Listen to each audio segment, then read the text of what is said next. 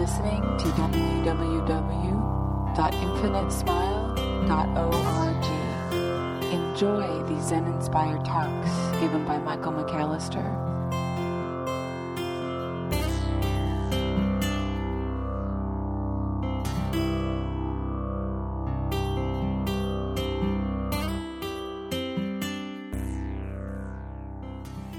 one of the very first times that I uh, ever sat formally, you know, when I actually sat in a meditation group.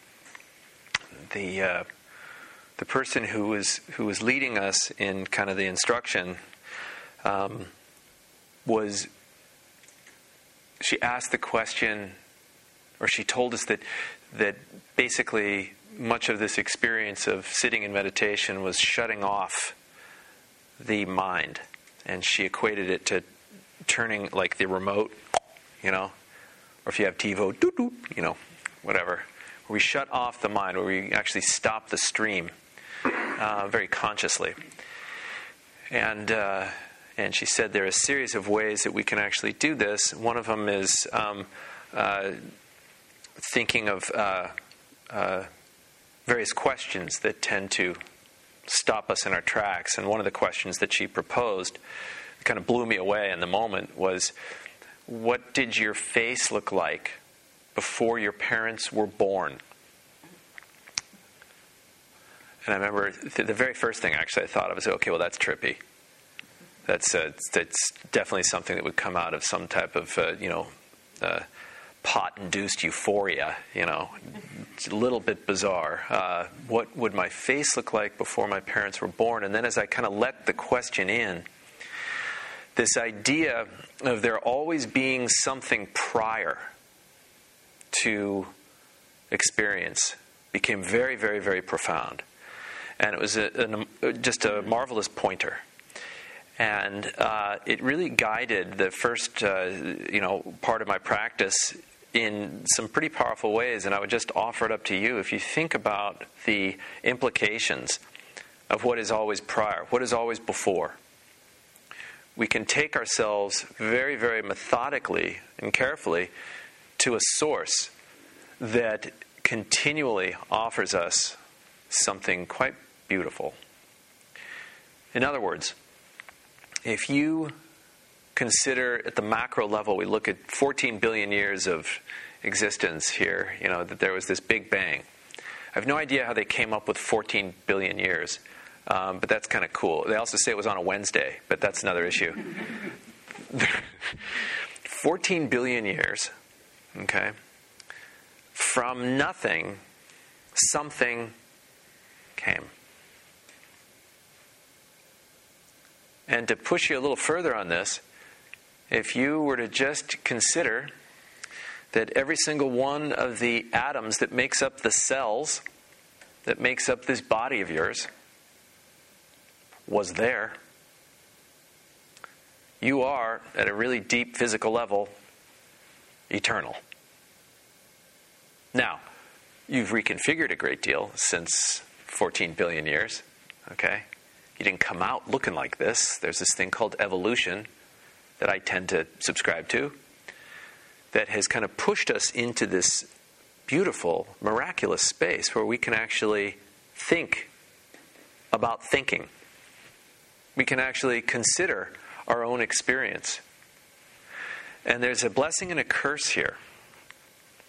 Um, the blessing is that uh, there's so much to this experience that reveals and avails itself to us all the time. That's the blessing. The curse is there's so much that reveals and avails itself, itself to us all the time that we can get paralyzed. We can get paralyzed, especially, and this is what the Buddha taught, by what hurts. Much of our pain, and every one of us in this room has had profound pain some more than others. But in a relative sense, we've all stared right into the gaping maw of hurt. Usually that's what spawns some type of spiritual work. It certainly was for me. All right?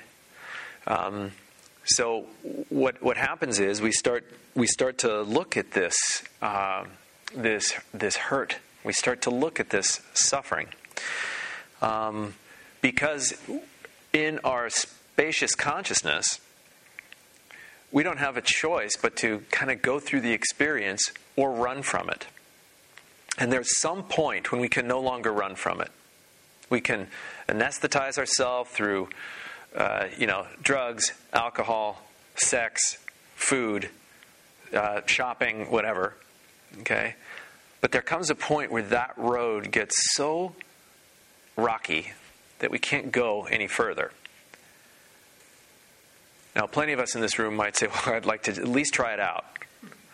You know, I'd like to drive on that road maybe a little bit further, whatever. And then, you know, that, that might work.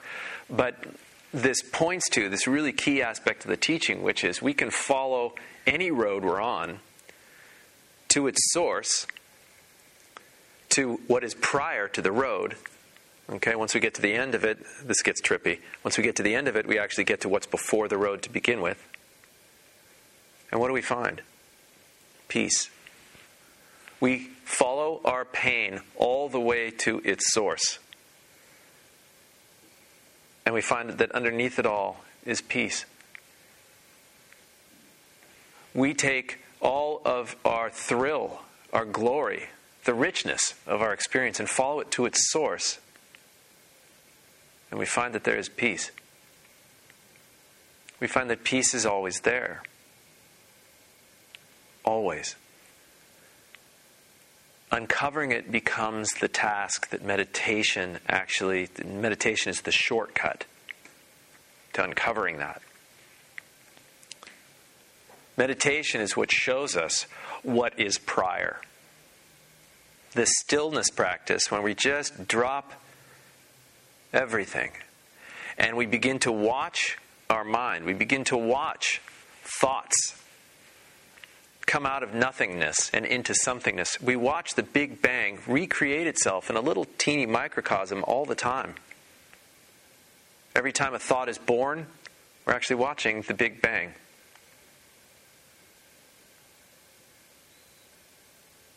Every time we hear a baby laugh or we hear a bird sing, something has come out of nothing. The Big Bang reveals itself again. And is this may sound really, really trippy. That's not the point. I mean, what I'm trying to do is give you give you a sense of this depth, this connectivity that we all share. And when we let ourselves experience life fully, or sometimes it's forced on us fully, when this happens, we're given an amazing opportunity. We're, giving an, we're given an amazing chance to meet something beautiful. To meet that peace that's underneath everything that seems non peaceful. Instead of being bound by our suffering, we recognize that there is a way beyond the suffering and that way beyond the suffering rather than running from it through uh, anesthetics, like I talked about. We meet it fully with our consciousness. And when we meet it fully with our consciousness, it no longer miraculously over time holds us in the ways it did before. This is what meditation is. It's not to escape, it's to show up as fully as you can. And that way, my teacher used to describe it as full expression of ourselves. The full expression of ourselves is when we just sit still and begin to watch our minds. We begin to watch what the mind is doing. We begin to watch what the body is doing. We begin to listen to the messages that are being sometimes yelled and sometimes whispered in our experience. We become the watcher of this experience. And guess what that watcher, that witness, that seer, guess what it looks like? It looks like the face you had before your parents were born.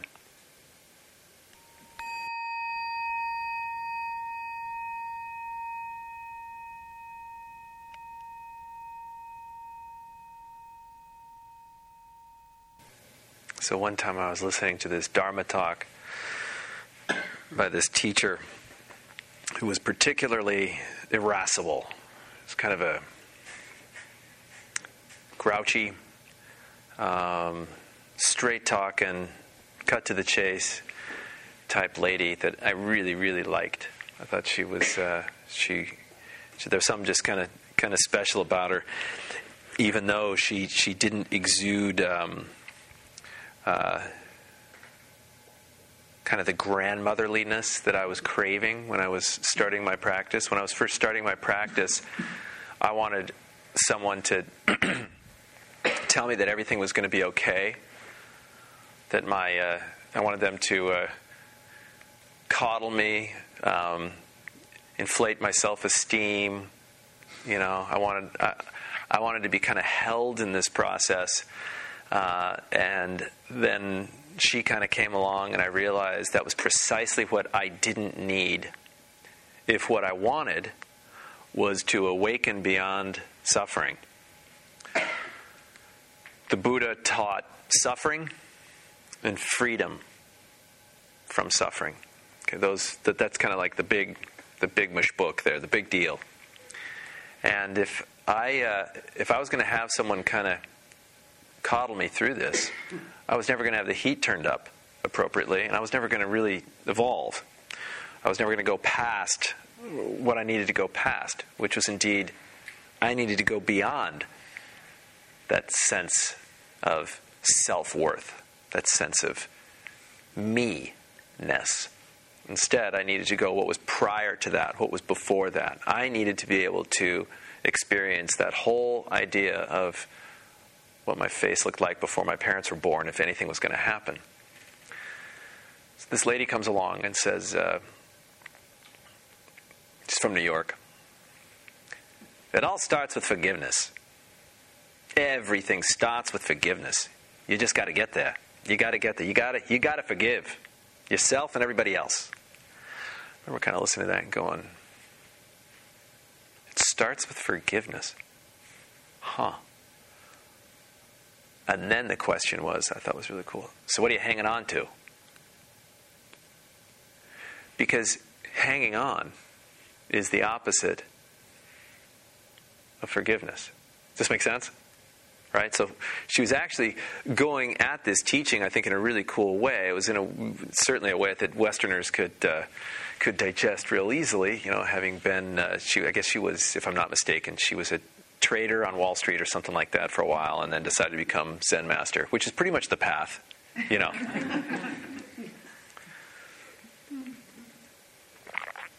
anyway, so this idea of forgiveness, letting go, and then weaving that back into the, you know, the Buddha taught suffering and then the end of suffering. Here the causes to suffering. Here's the end of suffering. The cause to suffering is clinging. The end of suffering is non clinging or forgiveness. And this suddenly started to coalesce into this. I mean, it just started to make sense in a really, really powerful way. She was offering up the path in decidedly um, Western terms, free from many of the cultural trappings that I had grown kind of accustomed to in the uh, Buddhist tradition. It was, it was a very interesting shift and so I wanted to offer this up as we approach. Uh, Hanukkah starts tomorrow night, and um, uh, oi, and uh, we've got Christmas. Then, of course, this next week we're in full full swing here for the uh, season of consumption, um, and love.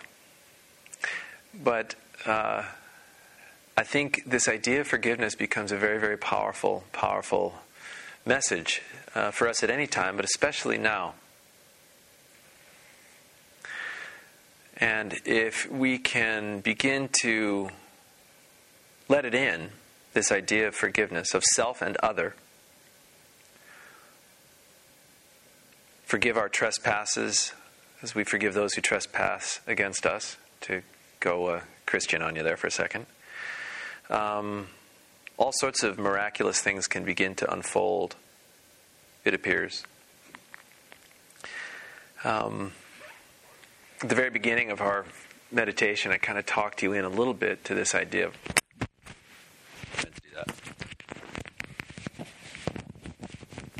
At the very beginning of our meditation, I kind of talked you into this idea of uh, looking at your bodily experience fully. Where are you holding? And you can do that right now as I'm talking. Where are you holding? Can you find any aspect of your experience, your physical experience right now, where there's there's gripping? Maybe maybe showing up as uh, you know some lumbar pain or something like that. Um, it might be somewhere else. It might be your heart. There might be an, a heartache. Um, that can sometimes be the most obvious, most painful, and also the most powerful thing to get us into spiritual work regardless. That holding that you have within your body is non forgiveness. And I'm not trying to put this on some like weird esoteric level. I'm just saying that there's holding there in our bodies. Our bodies have wisdom to them. And uh, we will find oftentimes that the part of us that's gripping most tightly, it's experienced physically. Going to that with our full awareness can be a really, really powerful practice. Uh,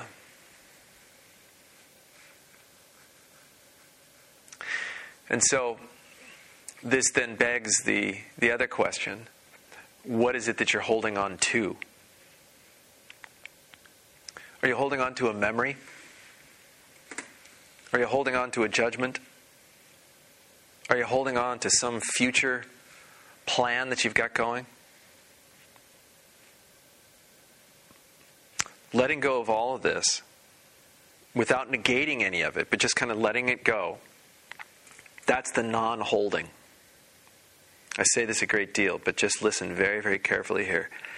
If, for instance, you're dealing with some type of past thing that you just can't forgive yourself for something, I'm making it up, but let's just say you're in that space, you cannot forgive yourself for something, you're holding on to it, I can't forgive, but then you decide, okay, I'm going to forgive, and you just push it away and look to something else, we essentially sweep it under the mm. rug. It does not disappear, it only allows for us to trip on the rug when we walk across it. So we have to actually begin to look at it very, very, very carefully. We have to be there for it. In all of its various permutations and manifestations, we're just right there. It becomes an object of meditation, just like our body became an object of meditation for us at the beginning of tonight's work, beginning of the sitting. How about your judgments, your convictions? These are really good. I mean, it's cool to kind of have convictions, okay? Unless they begin to distort the way we can participate in the world. In, unless our convictions actually become sources uh, of fuel for our ability to harm other people. I was uh, going by a, uh, a, a, protest in Berkeley, the Occupy. I was going through, I may have mentioned this. If I, if I said this in a previous talk, forgive. Um, sometimes I loop.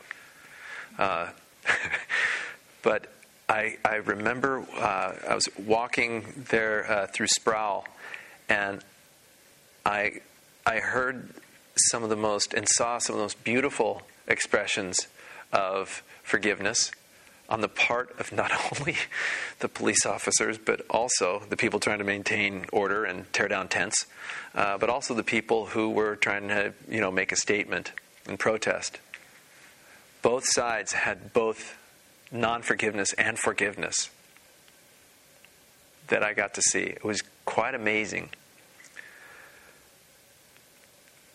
These opinions or convictions were being held, and the more they were being held, the uglier things got. Another way of making things ugly is denying a conviction. That's just clinging to something else, right? So instead, when we can actually be with our convictions and we can loosen our attachment to them a little bit, suddenly they become guides as opposed to absolutes. And guides aren't things that we can cling to as easily as an absolute truth.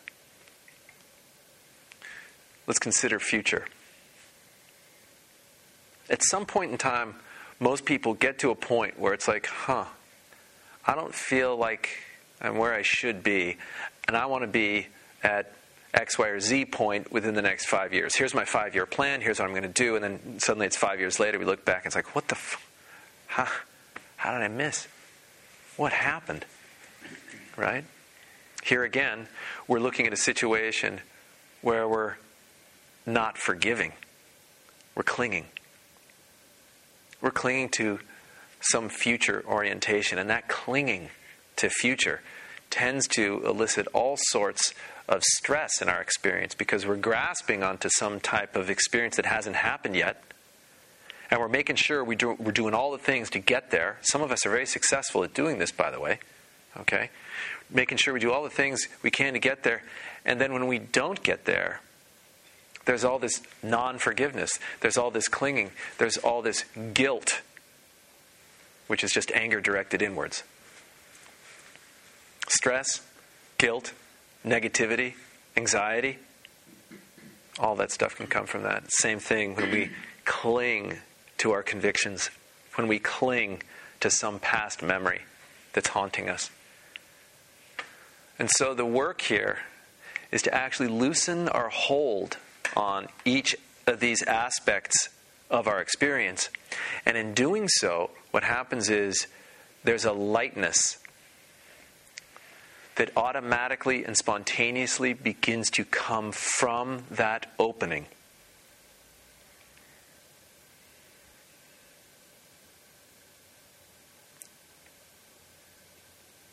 When we can accept what is, as opposed to fighting what is,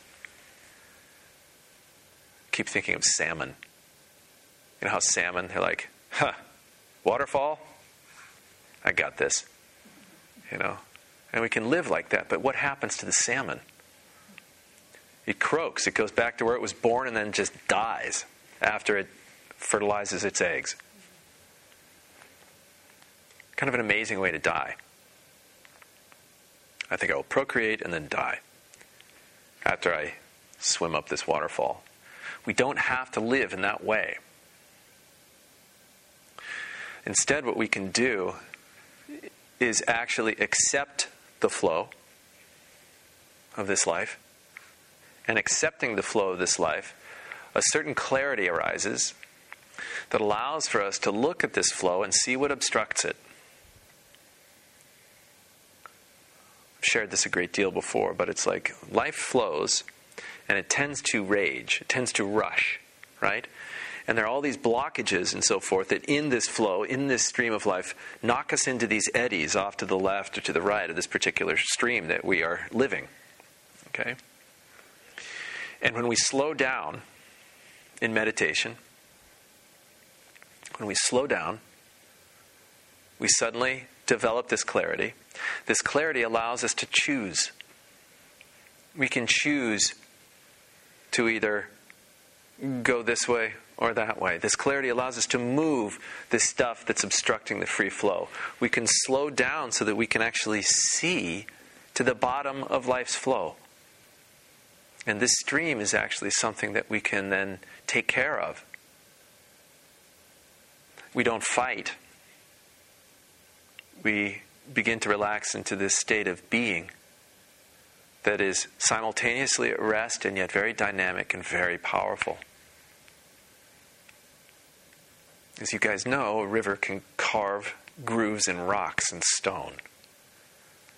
Similarly, when we begin to live a life that starts to steady itself through forgiveness, through non clinging, all sorts of great stuff can begin to arise.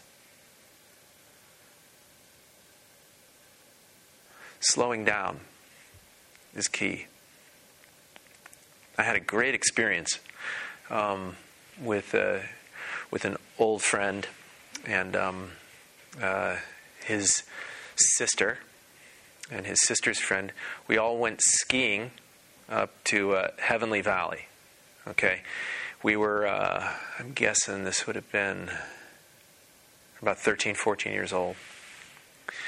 And um, this guy, he happened to be like the world's great. He was like the quintessential dad. I thought he was just like the coolest guy.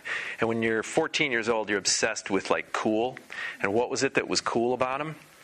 Well, first of all, he had the coolest cars to drive every like two or three years. That was like one thing. One thing I thought was really cool. The other thing was he had style.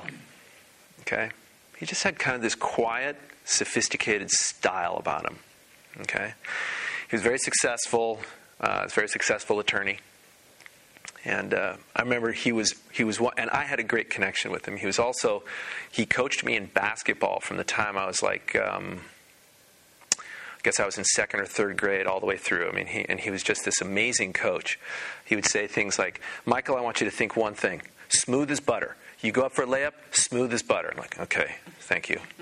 And I sucked at basketball, but he was right there with me all the time, all the time, smooth as butter. He'd always give me some mantra. He was a Zen master; he just didn't know it. And then there was this uh, this experience where um, uh, you know I'm going I'm skiing uh, uh, uh and I come down off the mountain and we're all going to have dinner and and he notices me we'd been together I guess this is two or three nights by this point and I coming from a family of four boys um, our goal was to eat as fast as possible because then you got fed and so mom would like put the stuff out in the middle, and the next thing you know, it was like, you know, just everybody would dig in. And, and being the oldest, the highest on the food chain, literally, um, I would make sure that I, I, consumed as much as I could as quickly as I could. Anyway, uh, my buddy's uh, father says to me as he's watching me go through like each meal this way, he says, You know, Michael, I want to think about slowing down when you eat. And I immediately thought, oh, God, I let this guy down. I was showing bad manners or something. And I said, I'm sorry. He says, oh, no, no, no, don't be sorry. Let me tell you why. When you slow down, you can savor. And when you savor, life is a little different. And then he went on and kept eating. And I remember just saying, whoa, man, that is just like the coolest thing. And essentially, what was he saying? He's talking about forgiveness, wasn't he? He's talking to me, he's talking about opening as things are, becoming gracious as an expression of your day to day. It wasn't about sustenance. It wasn't about making sure I got fed. The universe is going to provide everything any of us needs to awaken. And he kind of came at it in that way, in a really, really beautiful and profound way. It stuck with me for my whole life. So when I start eating too fast, I think of him. Um, one of the ways we can really kind of have those reminders for our, uh, ourselves is to check in with our bodies. Feel what the inner body is doing, always. During your day, just check in. Hmm. How am I feeling?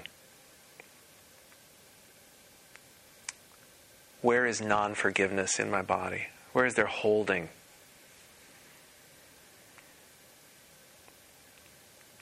This deep attention is the birth of forgiveness. It's also the birth of awakening. Attending to where we are fully. having an unheld, attentive awareness, so to speak, to what's going on.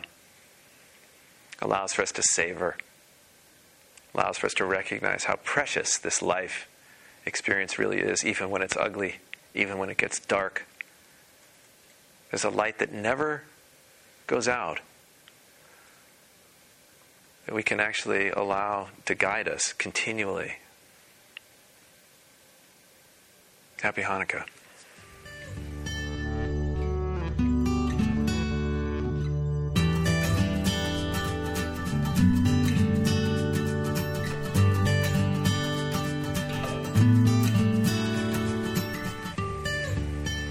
Got a few minutes for Q&A.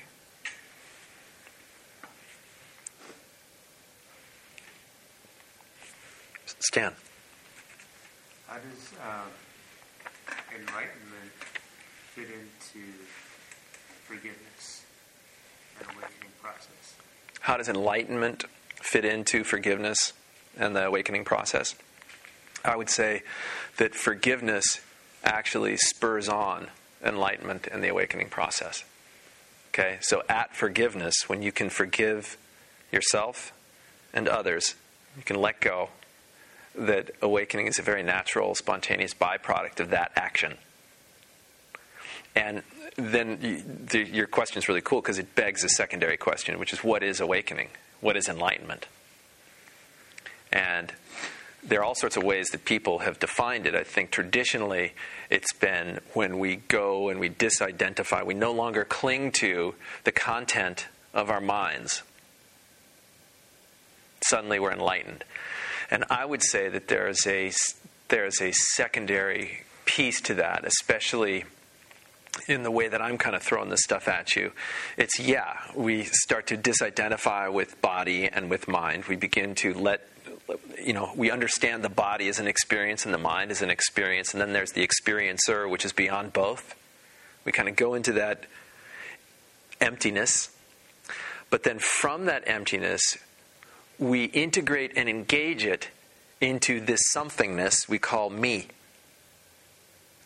So we go to the mountaintop, so to speak, recognize the fullness of that view and then we come home back down the mountaintop. We've not taken any shortcuts, but we come back home, and in so doing, we're able to integrate that view into our day to day, and we become continual expressions of love and generosity.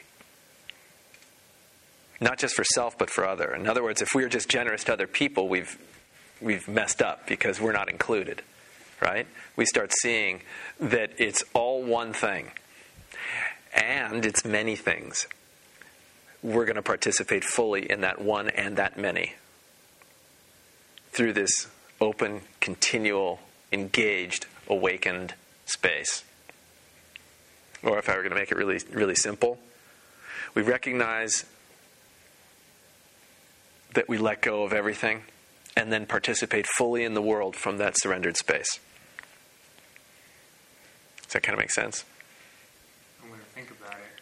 Don't think too hard. I gotta, gotta let what you said sink in and just kind of. I may not understand right now, but I think like Good. tomorrow I'll be like, oh yeah, that's what I meant. Awesome. Yeah, this basically everything I'm giving you time release. It's like vitamin C, time release vitamin C. This is time release Dharma.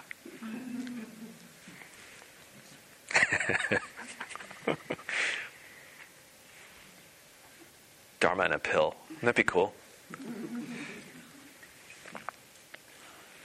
Help me understand the connection between savoring the moment and forgiveness. Can you elaborate? The connection, what's the connection between savoring the moment and forgiveness? Savoring, you cannot savor without being open. The minute, the minute you cling, it's no longer sa- savoring, it's coveting. Right? Have you ever had like a meal that's so good, like you're you're only into your second or third bite, and you're like, I'm going to order another one. You know, you know what I mean? That's not savoring. That's that's being covetous. You know, and so going beyond that, what we do is is we essentially then begin to allow whatever it is we participate in, whatever dance we're doing, whatever we're, you know, whatever our experience is, we begin to kind of relax into it a little bit more. We're no longer fighting it. We're no longer swimming upstream. We're actually right in the flow. We are the flow. And as a result, what happens? We are open. We are we we are forgiveness. We are an embodied forgiveness. We're not defended. There's nothing to go to war with, least of all self or other. You know. And it allows us to participate in every aspect of our life, even the ones that are most clingy and sticky, like politics, for instance, or something like that. We can do it in a way that is a continual manifestation of love, as opposed to war. Thank you. You're welcome. You're welcome. Yeah. Oh, um, Or were you just bowing for the hell of it? That's but awesome. I do have a question. Yo, far away, Dan. Okay. Although, feel free to bow whenever you want. Just nice, yeah, nice to see you. By the way, I dare, if we run into each other in town, I dare you to do that. I thought about that. Because what I'll do is I'll just like do a Vegas bow or something like that, do a curtsy. Um, my my son has been asking me this question once in a while. Well, not really. It's not a question, but it's a statement, Mhm. and I um, I've come up with you know things to respond to him. But I thought you, you might have uh, some insight into it as well. So he tells me um, he doesn't want to die. Right. you know, he's six. Um, and I come up with kind of like, uh, well, all things die, you know, it's part of existence and blah, blah. So what's I bet that goes over really well. Right. It's part of existence, Okay, son. now- oh, thanks. Screw you, Dad. No, let's go play soccer. Yeah, let's go play soccer, right? Uh, just Yeah. generally that kind of situation Mhm. and how, you know, The whole death question for kids. yeah. Uh, I can only say from personal experience um, how it is going right now in, in my conversations because uh, my four year old's kind of in that space. And what she and I, she, um, she has been asking similarly, you know, she said, I don't want to die. I don't want you to die. I don't want mommy to die. Our dog to die. You know, she's, and and I go, yeah, boy, I understand. I really understand. I don't want I don't want you to die, and I don't want any of those people to. I don't want my. I don't want to die, you know. But guess what? It's the way things are. You know how the flowers they bloom and then they die and so forth. I said that's the way everything is, and she's kind of like, yeah, okay, uh huh, I get that. But daddy, it doesn't take away the pain. Is kind of the subtext of much of where her responses go. And then I say, can I ask you a question? And this has been surprisingly helpful, and it blew me away that it even got some traction. But it was if we know we're going to die, how does that mean we should live? And and I was I was utterly utterly baffled by how she then immediately kind of shifted gears. And it's like, you know, it it it seemed to tweak something in her. Our conversation shifted into all the things we want to do before we die. And then, I mean, I know that's a cliche, but it was just, it was really kind of a cool thing. So, I don't know how you broach that really skillfully. Well, I, I, certainly wasn't as skillful with the second part. well, I think I'm making myself sound really good, but uh, it wasn't that good. Instead of instead of instead of broaching a question, I said, "Well, we should, you know, live life to the fullest because we are going to die." Right. Which, you know, The other option. you tell a kid something, they're not going to Yeah. probably. Uh, I mean, the other option is just saying, yeah, it sucks, doesn't it? Pass the salt. You know, you could do that. yeah. That's a total joke. I had two people laugh at that. Thank you very much. Helpful hints for children. yeah, all kidding aside, I do think that it's a it's a just um, it worked. All I can say is it worked for me, kinda. Now she still she still trips on it. You know, very natural developmentally for a kid to go into that space. And you know what? It's what we're doing here. We are rehearsing our own death every single time that we sit still. And hopefully that is something that actually is, you know, we, we cogitate continually. We're always in that space of kind of like, okay, knowing that there's a there's finitude here, how am I going to make sure that I incorporate the infinite into what time I have remaining? And then we go into that beautiful Sufi statement, you know, die before you die. And then you don't die. Live well. Live with forgiveness, as forgiveness. And it all kind of takes care of itself. That means we get to that point And I can't wait on one really kind of weird level to get to that point right before, right before when I know it's over. And then I can look back and kind of go, I hope, oh, that was awesome. Thunk. You know? And it may not be pretty. It may not be pretty. But to at least stack the cards in all of our favor so that we do this thing called life as fully as we can in the midst of all the muck, in the midst of all the loss and the pain, in the midst of all this stuff. It becomes an incredibly inspiring thing to actually live through our darkness from a place of forgiveness. It sounds simple. It's not. It's well no, it is simple. It's not easy. right? But what a gift. What a gift we can give to each other. You know. And our children. Report back. I'm really interested in how this conversation goes. Well, Michael said. Son, listen to this podcast. What does my face look like before? Daddy, stop! What did my face look like before you were born?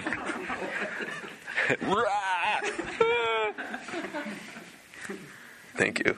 Thank you very much. Um, the thought of death makes you go the other way. It can, where you say, "What? I'm going to die anyway. So why am I? What am I doing all this for?" Right. Or it can make you become scared. Mhm. and Say, um, I, I, I don't want to face it. I don't want to. It shrinks us Yeah. or it opens us. Now, the offering, though, with the fact that there is a finite amount of time that we have, gives us this beautiful choice. We get to choose. You get to choose your reaction to it. And if you if your inclination is to, to run away, Mhm. how does that help you? It doesn't. If your inclination, In a way, you have to choose to embrace it. well, rather, the only reason I don't like the word embrace is because it's a kind of grasping. Okay. Well, So, in other words, if our tendency is to run away, okay, and that that's grooved in culturally, familially, you know, we have all sorts of reasons why we might be grooved into one uh, style or other. If our tendency is to avoid, this practice is especially challenging because this practice is all about non-avoidance. It's about facing everything with your full attention, and that's what meditation is. Meditation is a chance to escape and avoid. Meditation is the forced apprehension of exactly what's going on in this moment as this moment is unfolding. Does this make sense? yeah. And that's exactly why we practice. We practice so that our habitual tendency to turn right now doesn't work anymore. We have to turn left. And this adjustment is huge. Beginning practitioners find this to be unbearable in some respects. Absolutely unbearable, and so they can't stick with it. It's a very, very common common situation. Other people find it, and I hate to I'm not trying to dare anybody here, but other people really have this deep commitment, this fire, this strength, and this fearlessness that have coalesced into this perfect, beautiful storm that allows for them to just suddenly go. And they continue and they continue and they continue. And then they realize they've gone so far that they can't really turn back because they're no longer going to fit into those old clothes, so to speak, metaphorically. And they keep going and they keep going. And what do you know? Next thing you see is a life has changed. It's opened rather than closed because of the fear of death or anything else, or the fear of loss, of self, other, mind, uh, reputation, livelihood, whatever. Instead of being closed down by that, they actually become opened to it. And as that begins to happen, a life begins to resonate and touch others effortlessly. So, what would advice would you give to those people who say who can't live life, who can't say hello because of goodbye, because the trouble with hello is goodbye. Exactly. They, so they they don't even want to try the hello part because they want to avoid the goodbye part. Right, they want to avoid the. Right. So, what's the uh, My my my uh, uh, advice to someone who doesn't want to say hello because they know they're going to have to say goodbye is you're going to say goodbye anyway, so you may as well say hello along the way. No sense in dining alone all the time, right? Risking in the midst of the knowledge that there will be that ultimate loss is exactly what makes a life colorful. It's exactly what enriches our experience. And that's exactly actually what the Buddha, the Christ, and everybody in between taught. Contemporary and ancient sages alike. They're all pointing this direct, direction. They're basically saying, hey, let's go. You know? This life is an incredibly beautiful thing, even when it's not pretty. And when it's pretty, it's especially cool. But underneath it all, where that uh, uh, we're able to see the visage of that face and what it looked like before the Big Bang, what do we see? We see eternity. And we know we're a part of it. Okay? As is everybody else. And that dance is the dance of the cosmos. It's the dance it's just utterly breathtaking. And there's peace there. You need the courage, though, to plunge into it. You do. And you know what? There isn't a person alive who doesn't have it. They just may not know it. So, what gets them there? Usually, when all else fails. Or you can get there before all else fails, and that's usually a little bit more comfortable.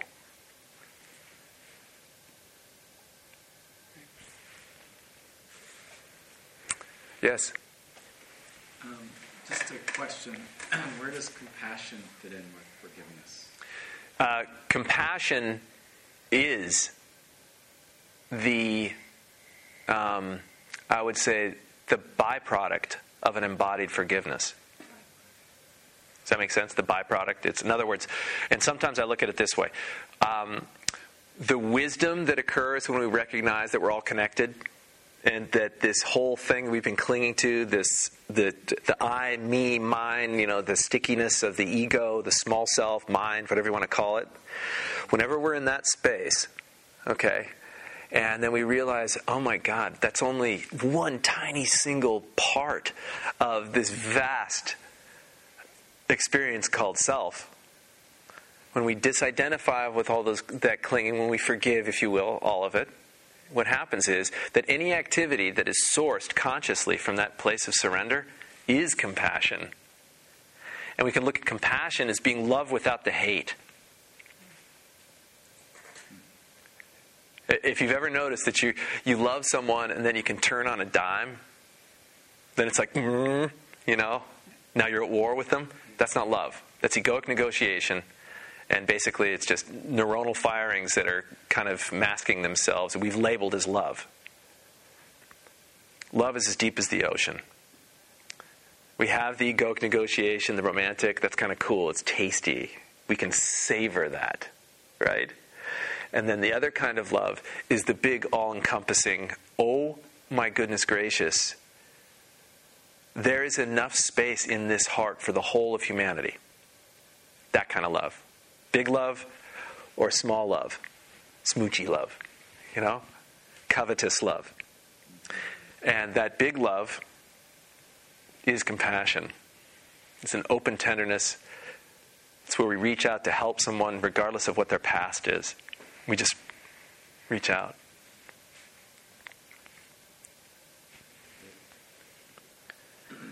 Happy holidays to everyone. Thank you for coming tonight.